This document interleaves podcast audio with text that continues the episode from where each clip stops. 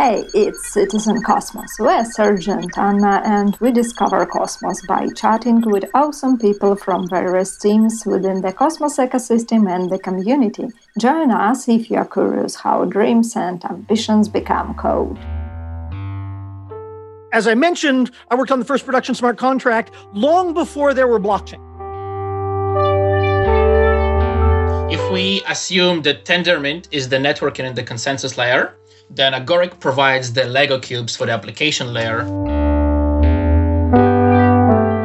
What matters is the security model of EVM because your attacker is not going to politely use Ethereum. They're going to use whatever EVM gives them. Having software that enables more cooperation in the world so we have a more cooperative world.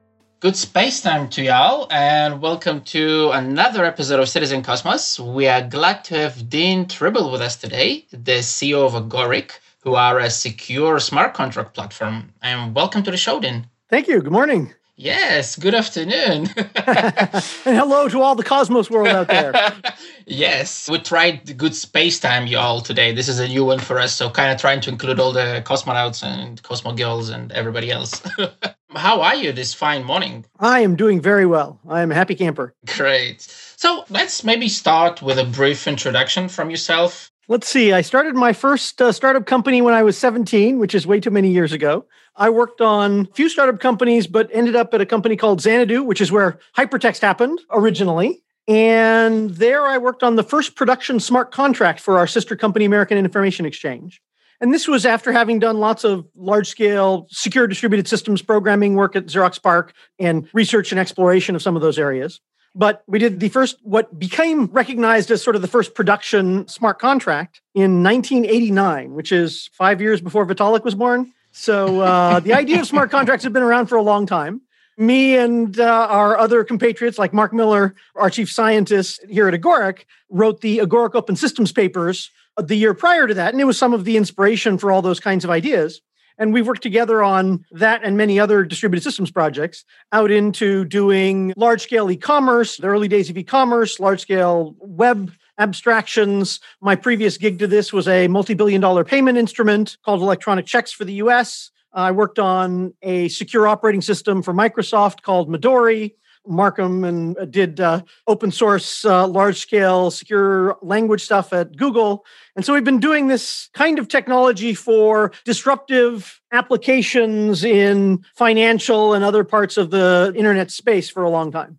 And so we came together to do Agoric because there were, in the year 2017, many interesting projects with many new smart contracts, and it was kind of cool. And they had lots of security breaches where security experts would write these programs and they'd lose tens of millions of dollars in just a few minutes with no recourse because and not because they weren't really smart but because the infrastructure they were building on was just poorly suited to being able to build safe smart contracts and so we knew Zooko of Electric Coin Company. We Brian Warner was on the security review for Ethereum. Various others all came together for a panel that the Foresight Institute put on on object capabilities, which was the security model that we've used in a variety of different commercial systems, and blockchain. And could you bring those two together? And so uh, we had a panel on that.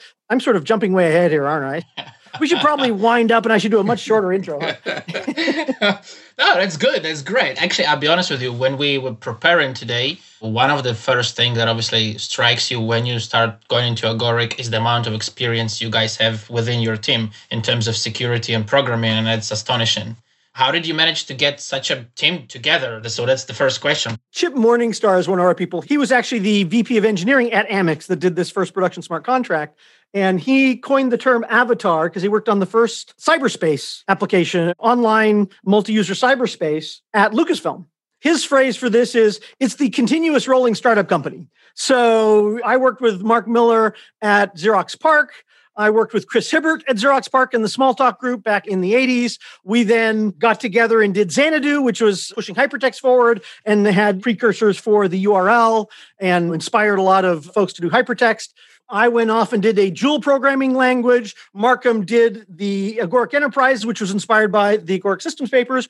We brought those together and did the original company called Agorics with an S uh, that did early smart contract platform at Sun Labs. Chip Morningstar did Electric Communities, which was a cyberspace venture out into this new thing called the internet. And similarly, others of our people, well, I suppose some of them were being born at the time, but others were doing other mixes of startup companies. Mark Miller left Agorics and went over to Electric Communities and did the E programming language that led to all of the security innovations that we've driven into JavaScript.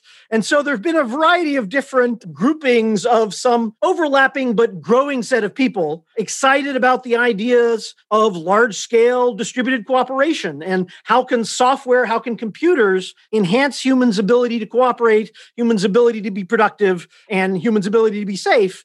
And applying a lot of those ideas in a variety of different applications, a variety of different purposes have sort of led to overlapping inspiration from each other on an ongoing basis. And how was Agoric as today's Agoric born? Because obviously it makes sense with all the experience that you guys have, it kind of leads to that but there's quite a lot of questions. But let's start with Agoric for beginners here, right? If I was, let's say, I don't know anything about Tendermint, I don't know anything about Cosmos, I don't know anything about Agoric, what is Agoric?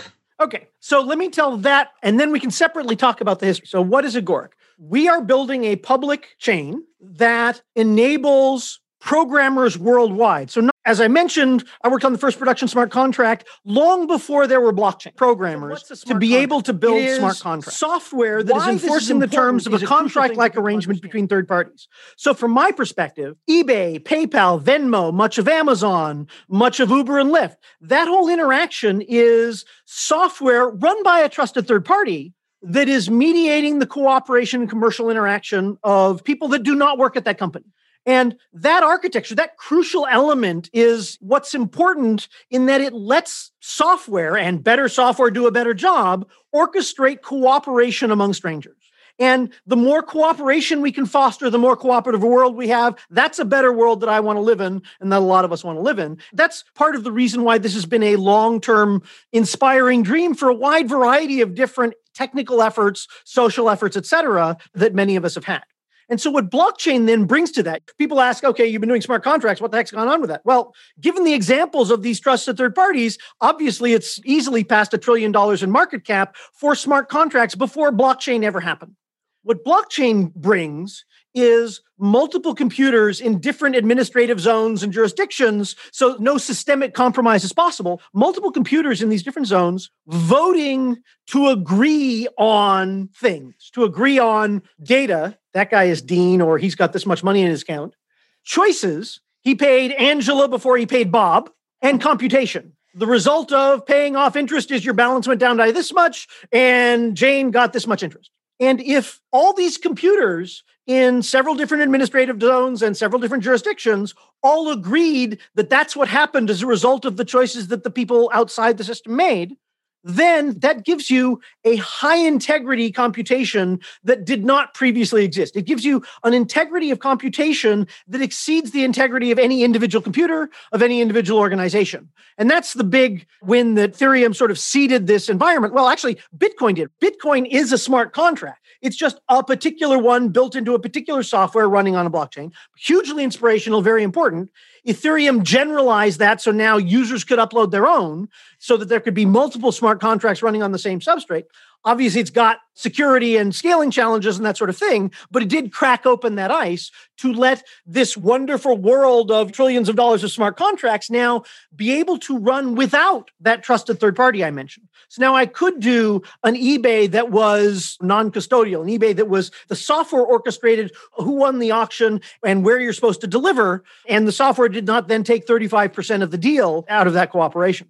Or the software did not go, oh, some DevOps person inside the company who really wanted to win that arranged for his buddy to be the top bidder, or arranged for his buddy to have an inside track on that IPO, or arrange for whatever. That kind of corruption is infeasible in the context of blockchain because being able to corrupt one machine, that just means you're voted out thank you for actually going to that layer. Sometimes we do take our speakers, and it's great. I love that explanation. That's fantastic.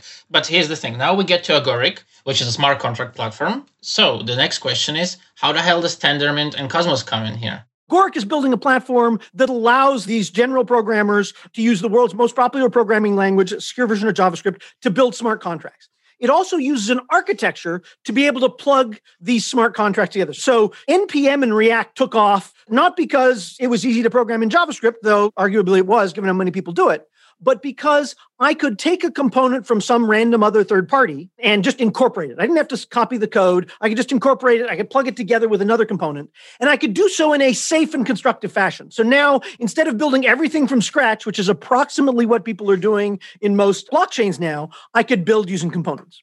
And that gives me just an accelerating leg up. The more components there are, the higher level my business could be, and so forth. Could you say, could you narrow it down that if we assume that Tendermint is the networking and the consensus layer, then Agoric provides the Lego cubes for the application layer, and we can play with those Lego cubes. Actually, Agoric is the Lego, and then you could, as a developer, you get your Lego cubes, you build it up, put them together, and obviously those Lego cubes are not static. So the big thing that Cosmos does is obviously it's got battle-tested consensus. Our model of pluggable components is largely agnostic to the underlying consensus layer. We require fast finality. We require an account model rather than UTXOs from Bitcoin. But what we want is a good consensus layer. So, in that sense, Tendermint just hit the mark. But there's more to our work with Cosmos than that. So it's not just that it's got some good battle tested stuff, because we also look at other systems, Polkadot, Hot Stuff, et cetera. There's all good technology in each of those places. But the thing that Cosmos has is first off, it's got an awesome community. So we went to the original 2018 Cosmos conference and met people, and it's just like, wow, these are our people. And a big part of the, you know, Jay, Zaki, Ethan, Adrian, I mean, lots of people that we met, the validators, they really got the idea of loosely coupled systems right? One of the problems with Ethereum is it is as tightly coupled as possible. The entire world is a single sequence of actions that runs on a computer with about the power of a cell phone. Now, that's obviously hugely valuable to be able to do commerce in a high integrity fashion, even if you can only share a cell phone's worth of compute power with the entire rest of the world. But that's clearly going to hit a brick wall.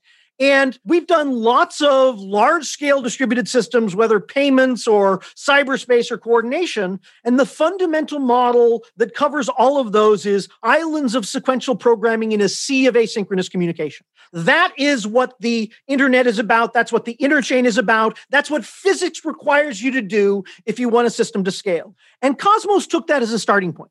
Now, it turns out it's not an accident that Cosmos took that as a starting point. There's an article that uh, that came out. We met Jay, we met Zaki, we met others, Ethan and Chris Goes, and all those.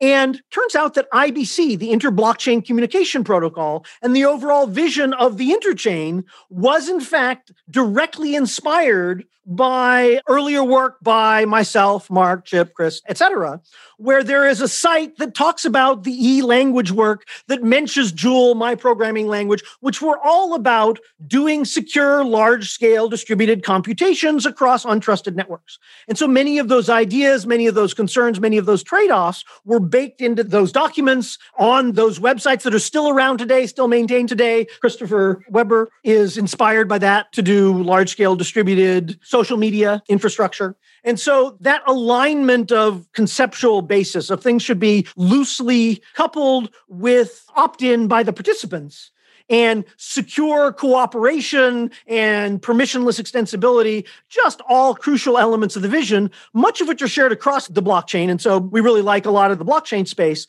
But man, they're just such a deep part of how Cosmos does things that our stuff lined up together. So we could really look at we were doing a interchain distributed object protocol just like we've done it on several other platforms to do distributed objects because that's how we do application to server and server to server communication and failover and secure handoff of connections and all that kind of stuff. And it looked a lot like IBC because IBC was in fact inspired by how we did that. So we started a joint project funded by ICF with Agoric and AIB fundamentally, and then various other, other folks around it to push IBC forward into conclusion because that's a crucial element of the Cosmos vision and of the interchain vision. And so thankfully, ICF realized that, sponsored that. The folks on the Cosmos engineering side realized that they were really coming from some of this work we did. And we had mostly design and architecture contributions, requirements process, how to address some of these hard problems that they were going to step into, and how to avoid some of the hard problems that because of this we carefully avoided stepping into.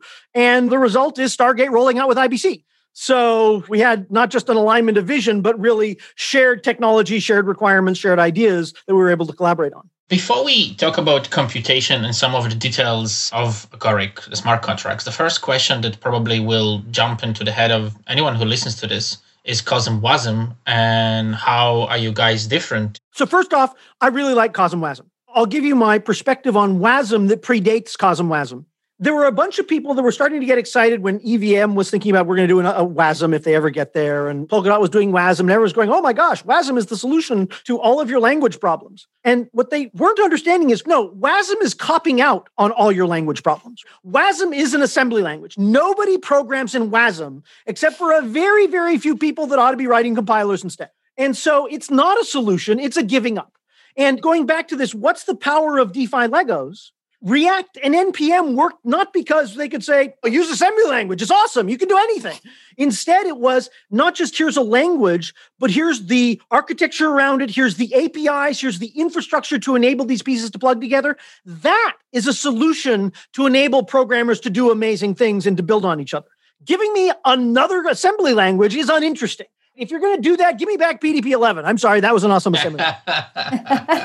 So no, no, WASM is great. And as it turns out, if you look at the history, WASM was inspired by some of the Caja work that as well. So the security model in WASM came from some of the secure capability stuff that Mark Miller drove at Google. Um, we were early participants in the WASM standards group, the mechanism so that one WASM compartment can talk to another WASM. We helped design. There was a powwow last year. I have no idea what year because of quarantine, a year or so ago about how to use WASM in blockchain. And they were going to go way off the rails on the security model, and we helped fix that and get them back on wheels. So we really respect WASM. It's really valuable to have a generic assembly language, and it's an assembly language. And I'm sorry, there are not millions of programmers that program in assembly language anymore.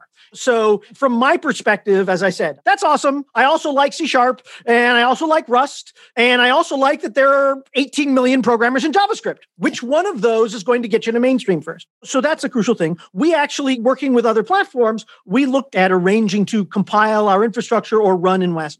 So, the other problem that is a problem with both WASM and EVM is that the question is for security of a system, of security architecture, is how does one contract coordinate or have secure interactions with another contract. And there, on Ethereum, Solidity has nothing to do with it. What matters is the security model of EVM because your attacker is not going to politely use Ethereum. They're going to use whatever EVM gives them. And so there is this gap between what you program in, what the semantics the programmer understands, and what the actual security semantics is of what you're running in. And if there's a gap there, there are opportunity for bugs there, and there's opportunity for security exploits. It's inevitable until you have some science fiction. So WASM is stepping directly into my security model is over here in assembly language that you don't understand. Now pick your favorite programming language that maybe you're okay at. Use a compiler that you don't understand that does optimizations that you don't understand to map it into an execution model that you might have a vague idea about. And now let's hope there aren't any security bugs in that gap. So, in terms of being able to build a composable world of smart contracts that work with each other, it's a fragile set of assumptions that you simply can't rely on. The WASM model of securing a compartment, that's great. But it turns out many security bugs, the event stream bug, come from grabbing a library that had a vulnerability, compiling it together with your thing to produce an application. And from analysis of GitHub, for most applications, only 3% of the code is new for that application. And this whole thing about building on other people, if you've got a real component model, 97% of most applications on GitHub is libraries that came from somewhere else. And in the WASM model of execution, I mean, it's C, it's C sharp, it's Java, all those things. When you load a library, it runs with all your authority, so you're completely vulnerable to it. So if you load a library to help you lay out pretty stuff in your UI, and it instead wants to scrape your private keys and send it off to some other country, well, it has the authority to do it because it's running in that box. So, as a security model for composing stuff, that's not a good one. Whereas the model that we have in JavaScript that we are able to build in JavaScript because we've been doing this architecture for a long time and working with the JavaScript standards body to get into it the hooks we needed to be able to lock down the world to have the secure programming model. In that model, essentially each module I load, it can't arbitrarily run off with my authority and do things. It can only talk to the objects I gave it. And programmers kind of understand that model of if I give you keys, you can start my automobile. And if I don't, you can't. you can sit in the passenger compartment. Thanks. So that model of being able to load that other 97% of your application and have it run safely in a box just is a much safer model from the point of view of security exposure. But it's also security to me, to us, it's not about, oh, here's all the things I'm going to stop you from doing. It's because you can safely do this thing, you can do stuff and worry about it less. You can move faster. You can build faster. You can build bigger because the components won't crumble out from under you.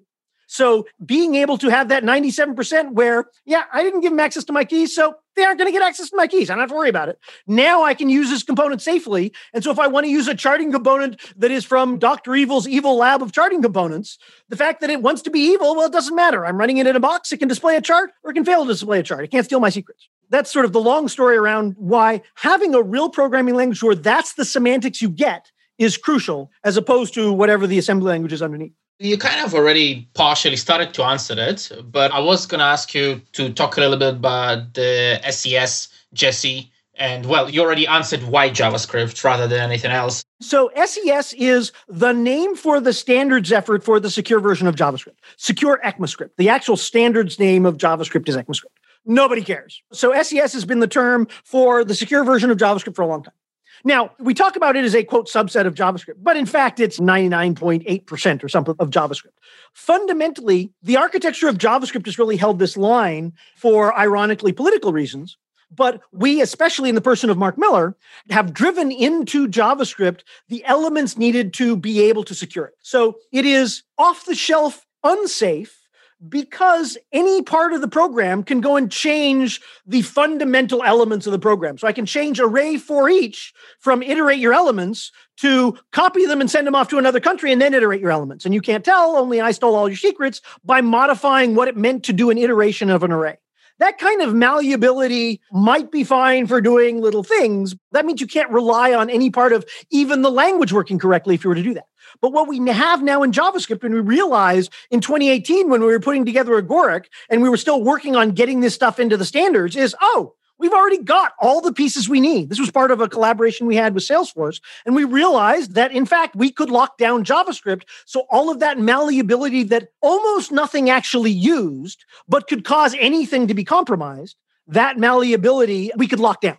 And so, and thus, our ability to actually ship production SES was born. That had been a thing that was going on to gradually secure JavaScript over literally 13 years. But suddenly we go, we can make it. We're done. We don't need anything more in the standards in order to lock this world down.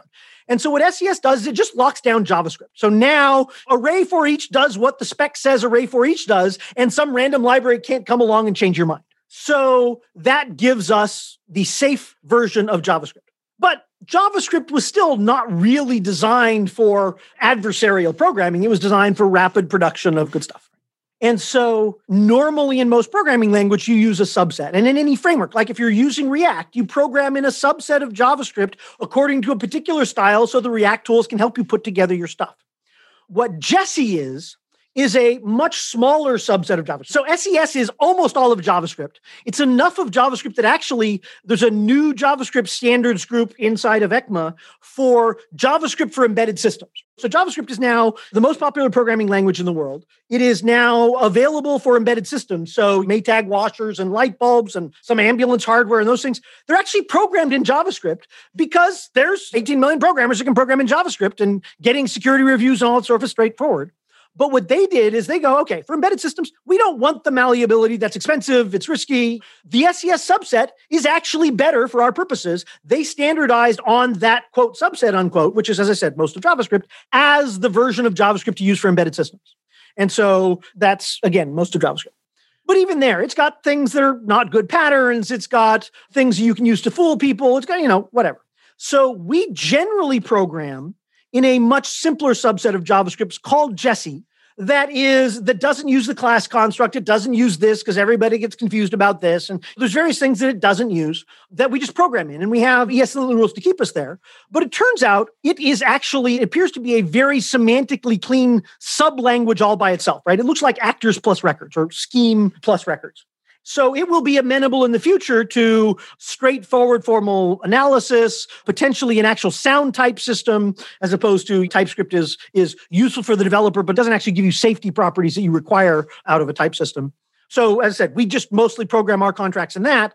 We will be able to lock down the world in various places. We can say, yeah, that really is only in Jessie, so we can prove these additional properties about it but Jessie coexists with SES just fine. And so it's just a styling thing that will make it easy to review, correctness assurances, optimize, etc. My question is not about uh, programming language, but about open source and a proprietary program.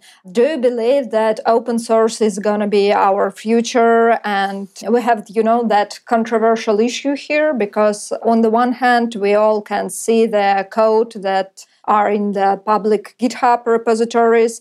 But on the other hand, we still need to have ability to understand what is the code about and even if we understand the code and we can really use it we still cannot be sure that it's have no leaks and vulnerabilities in that code itself first off the security model we have of what we call object capabilities a lot of it is about partitioning things into these separate objects, a lot of it of being able to load a module and knowing that it just can't get out.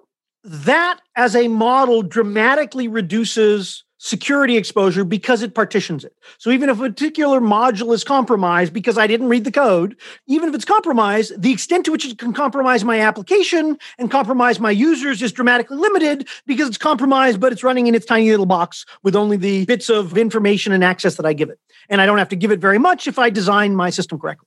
So that's to me the first bastion of security is use a model where you have least authority and where things are, are partitioned. So they only have the authority they need to do their job.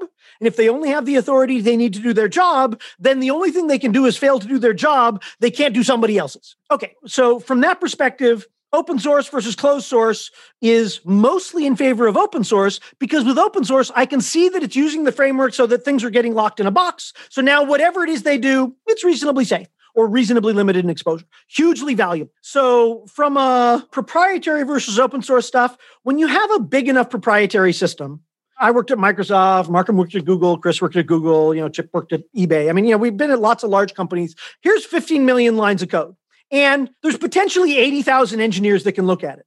Okay, it might not be open source, but close enough you're never going to notice all of the changes that someone might slip in from some country. I mean, it's all the same issues of open source slipping stuff in. So there's no actual magic there from my perspective. And the value of having it be open source so that your customers can see it, so that security auditors can see it, so that they can contract with a security auditor, or more importantly, they can just verify that this thing you're using is the same thing that they validated for that other project three years ago. You didn't change it or if you changed it, I can look at the deltas and it's clear you did not add a backdoor those are really hugely valuable. So on net, I find open source to be better in general from a security engineering point of view overall, and certainly for anything where we want to have large scale public infrastructure or large scale public use. Um, I certainly would not want to use quote DeFi. Anything that's closed source is simply not decentralized. You're done. The primary source of governance is who decided what the code did. So you're just done with the decentralized part.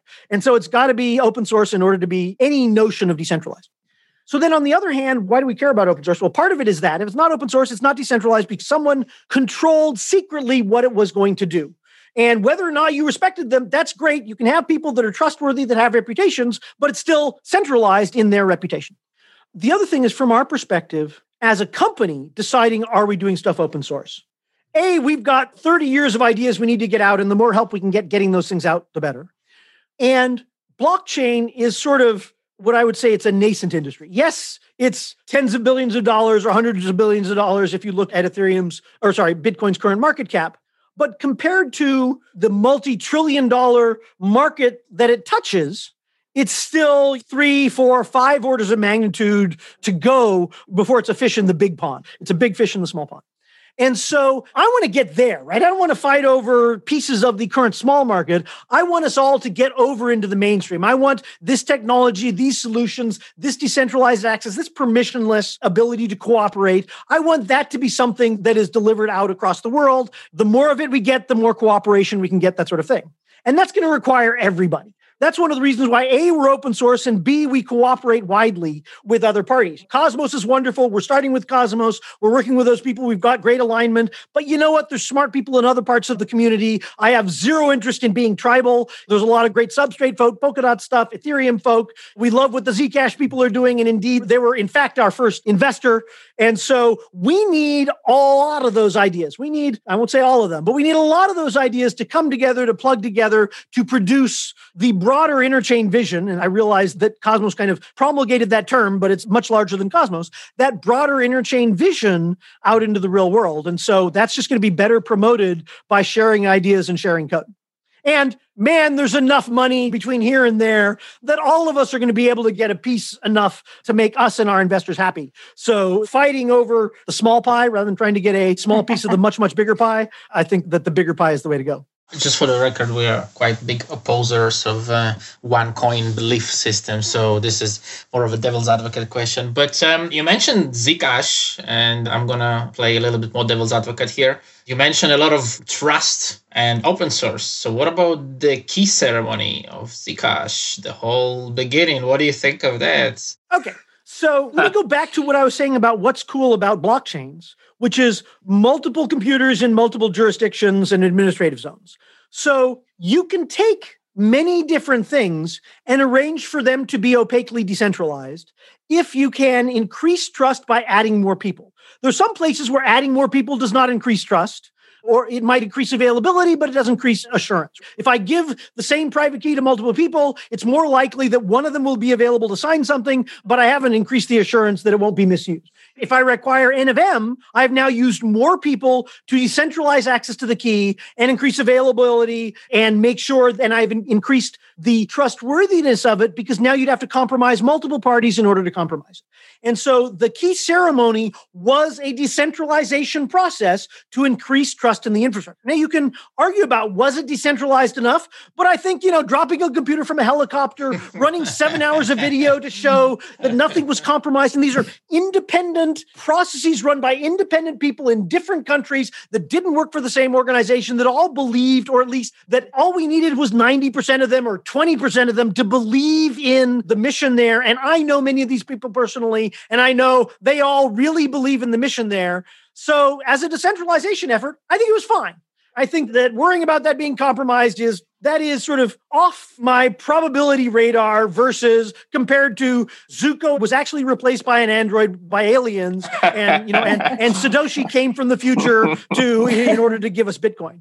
All of which have some plausibility to them, but I think they're higher probability than the key ceremony was changed. Now, having said that, the Zcash folks, Zooko, all those others, they love Halo and the ability to do something that does not require a key ceremony. We all love that idea because it is yet more decentralized. But the fact that there is always going to be something that is yet more decentralized does not mean what we did 10 years ago wasn't awesome. Yeah, of course. And um, this is, I think, coming back to the fact that decentralization is obviously a spectrum and it's not a straight line with two points but talking forward about uh, trust and about implementations and about decentralization, let's for a second talk about the current implementation in blockchain, so the price and oracles. And we have Link, UMA, Band, who are, all have slightly different implementations, but all of them have very narrow point of failure that we have to trust the oracle. So could Agoric with its smart contracts or anything else in terms of decentralized computation solve that problem in the near future? Or does it need to be solved right now at all? I absolutely think it needs to be solved. Oracles are crucial to connecting to the real world. And what I want is solutions that connect to the real world. So, first off, I think a lot of those groups are doing really cool and in many cases complementary stuff. Full disclosure, we are working with Chainlink to be our launch partner on our network going live, where they will be an available Oracle on our system. So that from my perspective, getting a price, I talk about composing DeFi Legos, the ability to take a Lego, which is a price source that just looks like a JavaScript notifier that will invoke a JavaScript program or, you know, send me a JavaScript message when the price crosses 50 from the programmer's point of view, that's just a plug-in abstraction, and they don't know how hard it is to get that price right. So we need lots of different architectures there. But because it is an interface to the real world, one of the other things we need is we need a ecosystem around that in order to maintain it. I used to say when we were doing large scale security architecture for Sun Microsystems, which predates many of the people here, but um, enterprise security is different from security because you first need to secure the system. Then you need to be able to know that you secured the system, which turns out to be harder than security in the first place. And then you need to be able to maintain that over time. Well, oracles are the same thing. You need to be able to get a price. I can check out the last trade and now I've got a price. Yeah, but do I know it's the price and can I provide assurance to anyone else that that's the price or the temperature or whatever it is? And then is my deployment and system such that I have reason to believe that six months from now, I will still be providing you prices that you like? And so that Oracle problem is one of these kinds of problems where getting in a position to maintain that and have assurance that it's maintained over time is a big part of that challenge. And so different strategies are all very complementary. And certainly what we're going to want, back to this, there are many ways to decentralize, and you got to look and, and do them, is first off, what's the nature of the thing you're getting the oracle information about is it about something that is fundamentally not decentralized what does bloomberg claim the price is at 4.30 on friday what does this weather service say the temperature was at this geo position? And the answer is having a thousand people reporting what that site said is not interesting. What you want is the signature that, of what that site said. But then you have this recurring problem. Well, how do you know that they were careful about it? How do you know that six months from now that key won't have been compromised? All that kind of stuff. So it takes a lot of effort to maintain that over time. That means that one would imagine that has to be a funded, valuable part of the ecosystem. And it's important about how you go about it. And so, one of the things that I want to see is that there is a financial stake that the information providers have in doing this. That's one of the reasons why have in providing the information, as opposed to merely the infrastructure providers in reporting the information. And I want to see that there's an ecosystem that is all about maintaining that and developing that over time, and that it is thoughtful about how to improve that over time, about how to get the various data sources, about how to make sure that they're correct, about how to get multiple people that are looking over each other's shoulders. I mean, in multiple jurisdictions in order to get the same answers and all those kinds of things.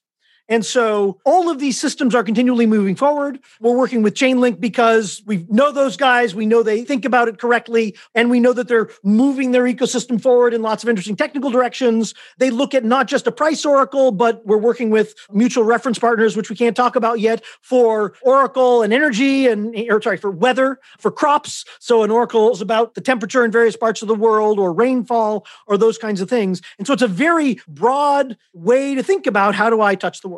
Now, that having been said, for financial things, what's the price of some asset? I really, really like the mechanics, like the MikroTik folk, like some of the others. I don't have all of them off the top of my head, where they're looking at okay, what's the price of a free option trading at? And people are incentivized as traders in order to trade around the price so that you design a market so that the market price of an asset emerges from that. And that to me is where market prices will need to come from over time as one of the primary sources. I think it's legit that you can't take your prices from one exchange. Even a big exchange, that doesn't make any sense. They're subject to manipulation, they're subject to denial of service of the connection between you and that one particular exchange and so forth. What you really want is a market aggregate information for a product, but there will be new and fancier ways that we will incorporate that. And then what I refer to as sort of a meta oracle, an oracle structure, which is I'm going to take multiple sources and aggregate them, which Chainlink, I think it's fair to say, pioneered and other people are also starting to adopt. That model is going to be crucial. And what you want is people that are incentivized to incorporate in new information sources to get better, more accurate, more timely prices or information signals. And yeah, I think it's crucial. And I think it's hard and I think that even though any particular DeFi might be able to say, okay, we have a special way to get this particular price, they have to go back to getting the price one time is not easy, but straightforward. So that you can repeatedly do it and you know you're getting the correct one and nothing in your information supply chain is corrupted that's really hard. And so for us, being able to deploy in an information rich environment where programmers can focus on their value add instead of setting up their own infrastructure for getting price information, I think that's just a huge value. So we want to roll out. So that's just available. And that's the kind of thing where once I'm a multi billion dollar business, if I'm a DeFi trader, yeah, I might think about investing some of that in my own personal price oracle thing. If it's that great a price oracle, then it ought to be valuable to other people. And why are you swimming uphill as opposed to making it something that's generally valuable if your comparative advantage is not likely to be that you've got a better price oracle? Your comparative advantage is just going to be here's my DeFi service that is unique to the world. Speaking about oracles and all vulnerabilities in the big architecture, do you think that uh, decentralized system can help us to overcome this problem, or how we can deal with um, people and uh, human mistakes that uh, actually is the reason of most of the world terrible catastrophe in modern world? I mean, in modern system world. The answer is absolutely. And we're pretty mission driven folk. If your answer when someone asks you, why do you work at company X is not because it's the most important thing in the world, then why aren't you finding the different company that has the most important thing in the world? So back to that original vision. It is having software that enables more cooperation in the world so we have a more cooperative world. And as a business and as a go to market, DeFi is the place to start. in that, that ability to rapidly build components and build up new applications can really drive DeFi and really drive a business there. But DeFi and finances is the backbone of a whole lot of the cooperation in the world. But in general, if we can make it easier to cooperate and safer to cooperate with total strangers, then people do cooperate with total strangers. If cooperation is cheaper, then I can afford to cooperate with more people. If cooperation is safer because I don't have to trust that they won't run away with my money, I've just got a smart contract that will make sure that they get their thing when I get my thing, and then I'm happy. And now I don't need to know anything about them. I can cooperate with more people. The whole point my brother works at the State Department, the US State Department. And one of the whole points about diplomacy is if you can get people talking, you can find the commonalities. Otherwise, it's easy to demonize people you aren't already cooperating with. And so by fostering additional cooperation, now I have reasons to want to do more cooperation with those people because it's in my interest. And so the more interlinked we are by whatever means. So if those people are investing in my DeFi thing, then they probably have reason to want to think about whether they're going to attack the building that's running their DeFi operations. And what gradually happens is you sort of get more and more cooperation and suddenly you realize that, oh, I'm kind of cooperating with all the people around me and that's doing well for me. And now I can focus on the other changes I would like to make but I typically am going to have strong incentive and an obvious reward path to do those in a cooperative fashion. And that doesn't always work.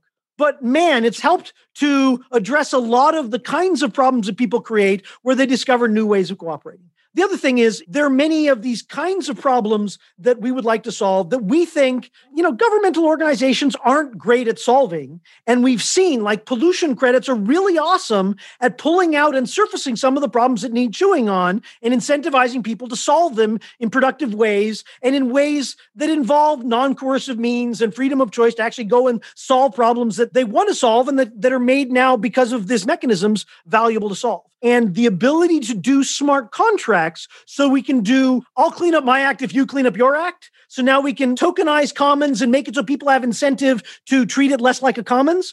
All of those are going to be powerful abstractions for enabling cooperation to solve problems that have been hard to do politically or that political mechanisms have been shown to be they work for a while but then organizations inevitably get too big for their britches or they get other incentives or whatever it is. And having a different mechanism to approach these things a different way gives us another tool in our toolkit to be able to solve some of these hard problems I definitely think that uh, decentralized law is uh, one of the four pillars of creating a decentralized world here. But I'm going to hate myself. I'm not going to ask you this question before we wrap it up because um, there's too many things that I can ask you. One thing I do want to hear your opinion on really a lot. You're obviously an OS expert. Uh, what is your opinion on the development of decentralized OS if you think that they exist? Well, I, I think that they do, but let's hear your opinion. Just to make sure, do you mean decentralized operating systems? Yes, yes. So that's a great question. And any VM blockchain is effectively a decentralized operating system. So EVM is a decentralized operating system. In Midori, we did a object capability secure operating system. A lot of our architecture comes out of KeyKOS, which was one of the early ones. It inspired SEL4 and various other systems, SEL4 being easily the most secure operating system on the planet. In Agoric, in the system architecture, there is a thing we call SwingSet, that is indeed a secure decentralized operating system. So it has a user mode, system mode separation, what we call VATs, which, which are effectively secure processes. They run on top of it. They can use syscalls. They only have a syscall interface that is pure data, and they use those to send asynchronous messages both among the various processes, among the various VATs, as they're called, and to VATs that allow off chain communication. So we can do the same decentralized asynchronous messaging system to communicate with services off the system. So we very much have internally a secure, decentralized operating system. And many of the design precepts come very specifically from our earlier work doing secure operating systems. And so we will eventually standardize that. The mechanic allows us to do things. We just transitioned to where all of that was implemented in JavaScript, but with a layer separation and this user mode, system mode thing that you need for a real operating system. But it was all implemented in JavaScript in Node but that kernel is sufficiently isolated that we have a toy version that was written in Rust, and we'll be able to swap it out just fine in the future, completely transparently. And then we just shifted to where, while each of these runtimes is running in JavaScript using Node, we now have the version that we expect to go to production with, or the initial version of it, where we use the XS JavaScript implementation from Moddable. That is the version of JavaScript, the standards compliant version of JavaScript that was designed for embedded systems. So it is what runs in some of these hardware that you potentially use every day for controlling everything from light bulbs to ambulances and washing machines and so forth. And so that has much smaller memory footprint, much easier to security review, much more predictable execution parameters, that sort of thing. And we can now launch one of those as a process. It's now running JavaScript in its little engine. In the future, indeed, we could compile that to WASM and launch it in a WASM compartment, have WASM compartments running in this decentralized operating system as well. So again, we love WASM. It's just not the thing that anyone needs to program in and being able to directly execute in our operating system programs expressed in JavaScript, obeying the JavaScript semantics is a much smaller security exposure for programmers. And so that's what we run in our operating system, but it's certainly going to be extensible out into the future. And we've talked with various other parties about using it directly to solve some of their problems from Infura like systems to Filecoin policy implementations and that sort of thing. But we have to focus on getting our public chain out first. And then all of that stuff is open source. Other people can pick it up and run with it, but we'll be there to help them with that uh, in the future. And our sort of traditional question that we do ask all our guests is what current projects out there excite you? And it doesn't have to be blockchain. We used to stick with blockchain, but now we open that up to everything that you want to go ahead and mention. So, is there anything out there that currently excites you? So, first off, there are several in the blockchain space that are really cool. And most of them are in the zero knowledge space from my perspective, simply because, you know, Lazy Ledger, a few others, a lot of people design funky new crypto things that would simply be better off running that as a secure programming thing just written in JavaScript. That atomic swaps if you write them in JavaScript, it's just easier to understand. You can even do cross-chain things if you've got if you've done one round of implementing secure communication between chains, and now an atomic swap looks pretty much in JavaScript like a few lines of code, and it boils down at the crypto level to doing all of the things you would expect if you designed that natively. But zero knowledge stuff is freaking crypto magic. And so I love ZK rollups. I love the stuff that Code is doing, the Halo stuff. All of those things are really cool. And eventually, we certainly want to incorporate that sort of stuff into our system. I also really like a thing that is non crypto, which is the stuff that Christopher Lemmer Webber is doing that I mentioned, where he's taking a lot of the distributed OCAP and our distributed object protocol stuff like that and applying it not to blockchain stuff, though there's some complementarity there, but to uh, distributed, secure, permissionless social messaging. And so that project is really cool. The uh, Spritely Goblin is the way I think of it, but Christopher Webber's uh, work is very cool. So those are kind of the two projects. And then finally, the Foresight Institute, they're the ones that brought together that panel for secure distributed object capabilities and blockchain. And is there a solution here that really started the life of Agoric, the company? And they're doing a intelligent cooperation series over the next year that is actually driven by a book that our chief scientist Mark Miller wrote that will be coming out over the course of the next year. And so that's all about, you know, more cooperation and infrastructure for cooperation leads to a more cooperative world. And here's all the ways we can benefit from that, all the ways we can leverage that, and answers to Anna's questions about how do we address some of fundamental world problems because we have these new tools, these new infrastructures. And so those are kind of the three different areas of stuff that are really inspiring outside of Agoric where does somebody like yourself who is obviously has all the programming experience in the world and a lot of security and financial experience as well where do you get your information from? What is your sources? Is it newsletters? Is it some kind of aggregators? Is it books? Whatever. And i don't mean like academic information. I mean your everyday resources that you that you check out. Generally it's talking to people and then following the links that they say in order to look at that stuff. So the other part of it is being surrounded by really smart people to talk to all things blockchain. My number one source nowadays is Zaki Manian, just talking to him. And the pointers to Twitter that come over are Keybase thing from him and other people, talking to Markham, Chris Webber, Chip Morningstar, Kate Sills, follows all thing Twitter, follows all thing open law, and is deeply insightful about those things. Our project, we work with the uh, Blockchain Innovation University in Australia. And so we talk to those guys on a regular basis, both about our economy, but then also the economist view of the rest of blockchain and the rest of the world and that sort of stuff. Various different services of Twitter chains and, and Clubhouse. As I said, listening to other people. Great answer. Dean, thanks for your time. Thanks for finding the time in the morning. I know it's early in the morning for you. It's been a huge pleasure talking to you. And bye, everyone.